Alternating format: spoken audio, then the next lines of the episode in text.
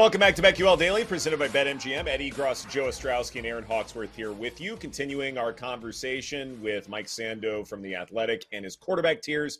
We are on tier number two right now. And uh, Joe, you had some thoughts on Trevor Lawrence that you wanted to get to. Yeah, you know, if you want to be positive with the Jacksonville Jaguars, like I'm sure Paul Aspen is going to be because he is every single year, it's challenging to find a way to do this unless you go alt lines because – um, the win total is nine and a half. The over is used to minus 154. If you want to go Jacksonville to make the playoffs, that's minus 190. Uh, I was looking at Ridley props because I can't wait to see what he does this year. And the number's set at 900 and a half receiving yards, which he's done once. So I found this to be a challenge, uh, even though I'm I'm a fan of what the Jaguars have built here, and I'm expecting big things they're such a heavy favorite and, and the win total is so juicy, it's difficult. So what am I doing? You know what? Let's just go all in. Let let's go Ridley receiving yards leader 40 to 1. Wow, I love it. I mean, that's Ooh, I just couldn't come nice. up with something that I love because everything's juiced so high on this Jacksonville Jaguars team. Mm. Does yeah, something like, like even just to win just like the toe injury, and I'm sure you'll make a case for something with Ridley there maybe as well. But like toe injury in yeah. camp, any does any do you wait to make these bets? Do you make them now? Just what are you worried about losing a number? Real little quick aside before we move on through the tier. Mm-hmm. Mm-hmm. Uh, I don't see the momentum going away. I still think people are going to Give me the team you're going to bet on in that division. That's not Jacksonville. Mm-hmm. That's the thing. What's the other option? I I still think like minus 155 to win the division is still okay. Like I get it's okay. not a massive payout and you are tying down your money for a while, but if you're looking at say implied probability, I I still think that there's probably some who believe that say the texans are underrated and they're worth a shot or the titans are constantly in it so maybe you bet on them or whatever. I i still think at minus 155 like look the jaguars you know made a massive run and were fortunate to win the division. Now it is theirs. Now they are in the driver's seat and can sort of do what they want offensively. You know you mentioned calvin ridley. Could be a difference maker. But if you look at, say, wins above replacement from PFF or something like that, the best receiver only counts for like half a win or six mm-hmm. tenths of a win or something like that. So, yeah, I think he can be impactful, but it's not going to overwhelm what the priors really should be. Um, if you want to do Lawrence 18 to 1 to have the most passing yards, I think that can make a lot of sense. The problem is how much will he be passing when, say, the Jaguars are in that division and can probably coast uh, for some fourth quarters? That's probably my biggest concern there. So there aren't too many places I like except if you want to do minus 155 to win the division i'm fine with that i i i wouldn't begrudge you all right i mean you can find value yeah. with with some minus numbers for sure so yeah Absolutely. i i the but people are so in on this team it, it is a little mm-hmm. challenging mm-hmm. to find a bet that you're comfortable with Absolutely.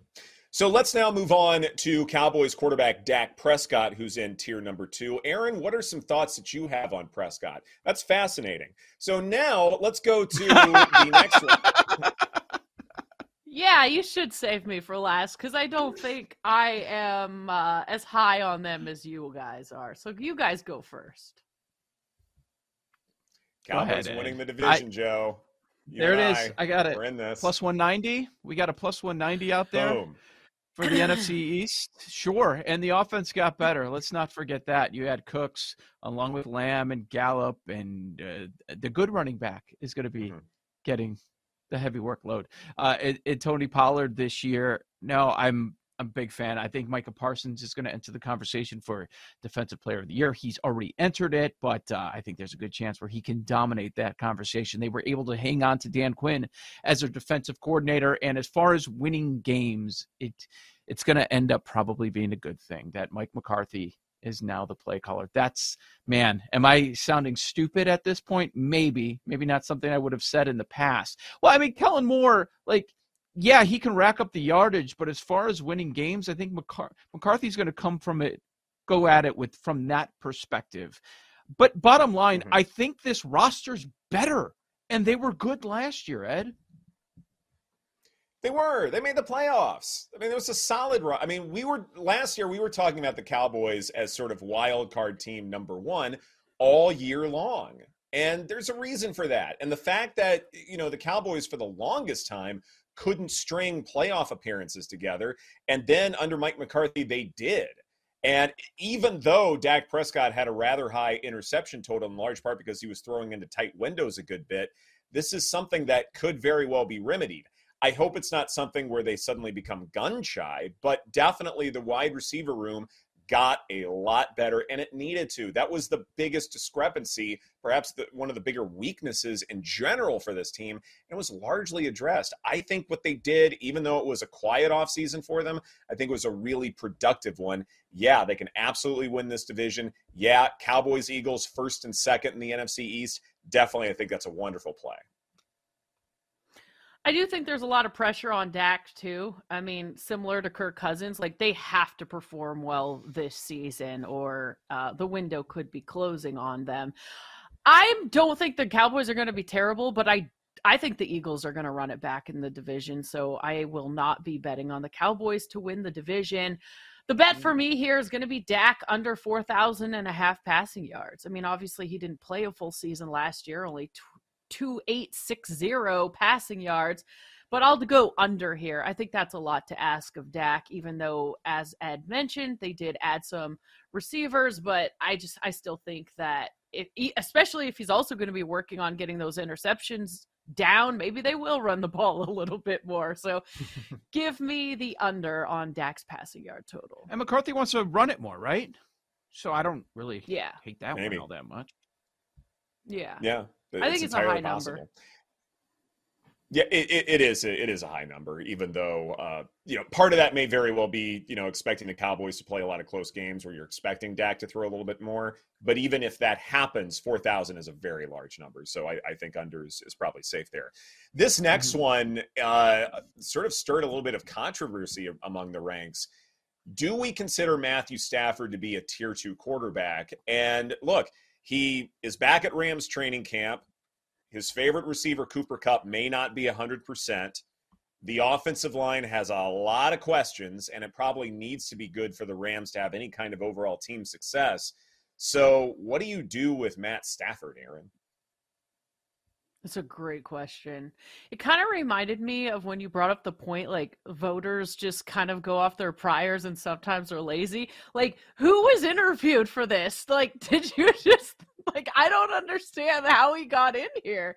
It's crazy to me. I God, I don't know. Unders on everything for him. I just really don't have I'm I'm not putting my money on anything Matthew Stafford. Passing touchdowns, the number's 22 and a half. Uh, last year he had 10. Is that right? Uh, anyways, mm-hmm. in terms of passing yards, 3,800 and a half, that's a lot. I'm just going to go under on Stafford. Yeah, I mean, I can't argue that one. But uh, there's one I like even more than that, and I might do both of them. Is Rams under six and a half wins, too.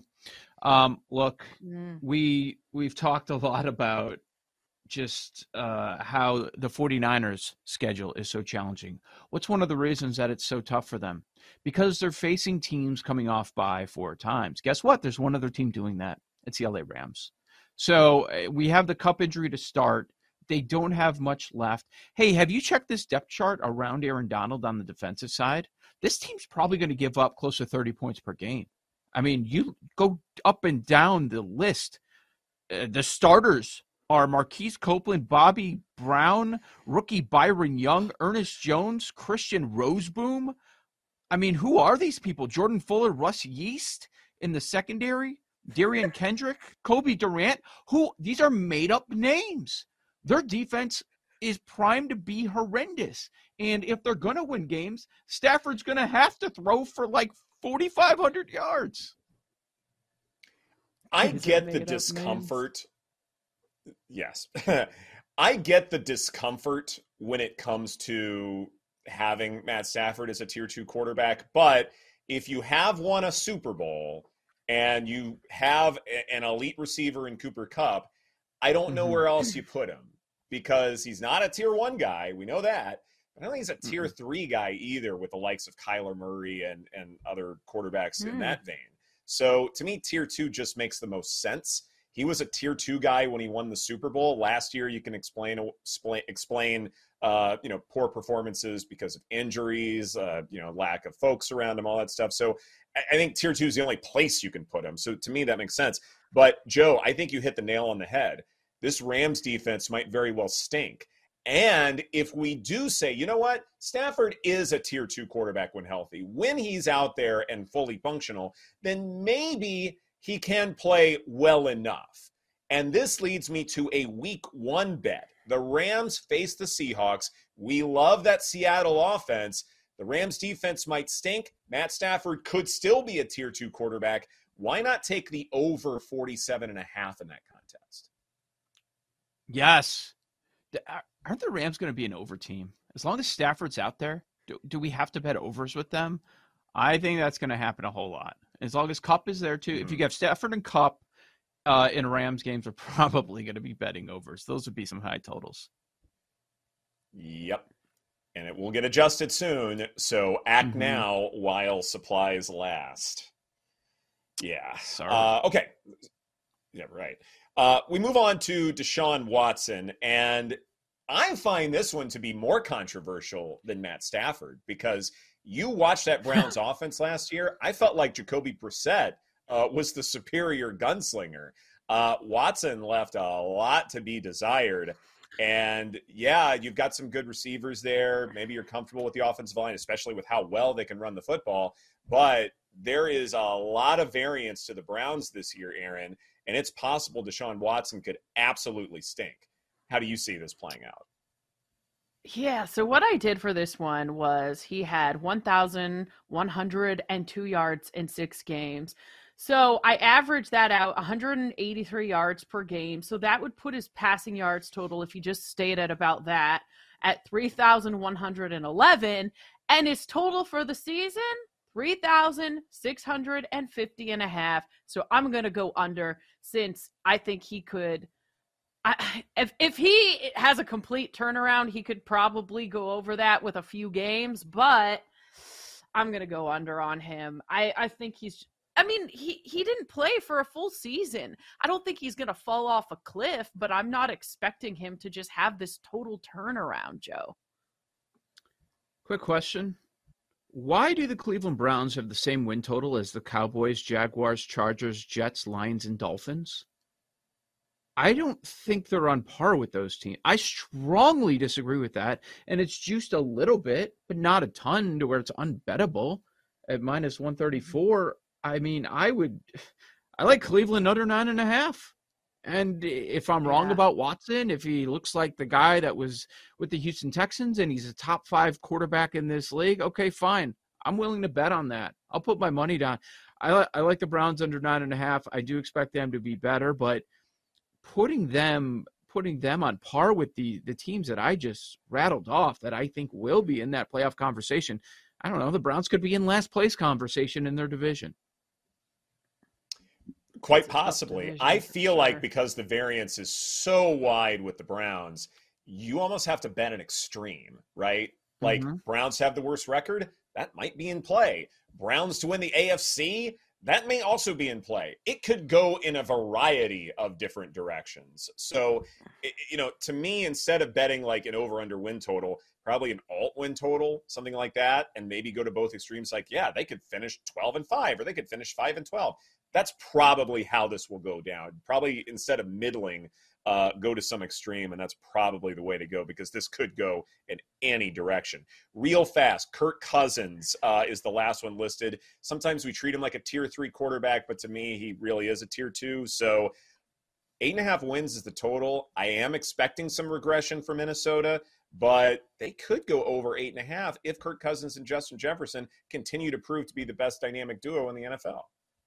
Yep, and that's what I have, Ed. I totally understand why it's down. We all respect expect regression, They won 13 games last year, and I understand the record was perfect in one score games. That's too much of an adjustment in a weaker NFC North without Aaron Rodgers, over eight and a half. I love Kirk Cousins. He's tier one in my heart, and I'm expecting him to have a great season.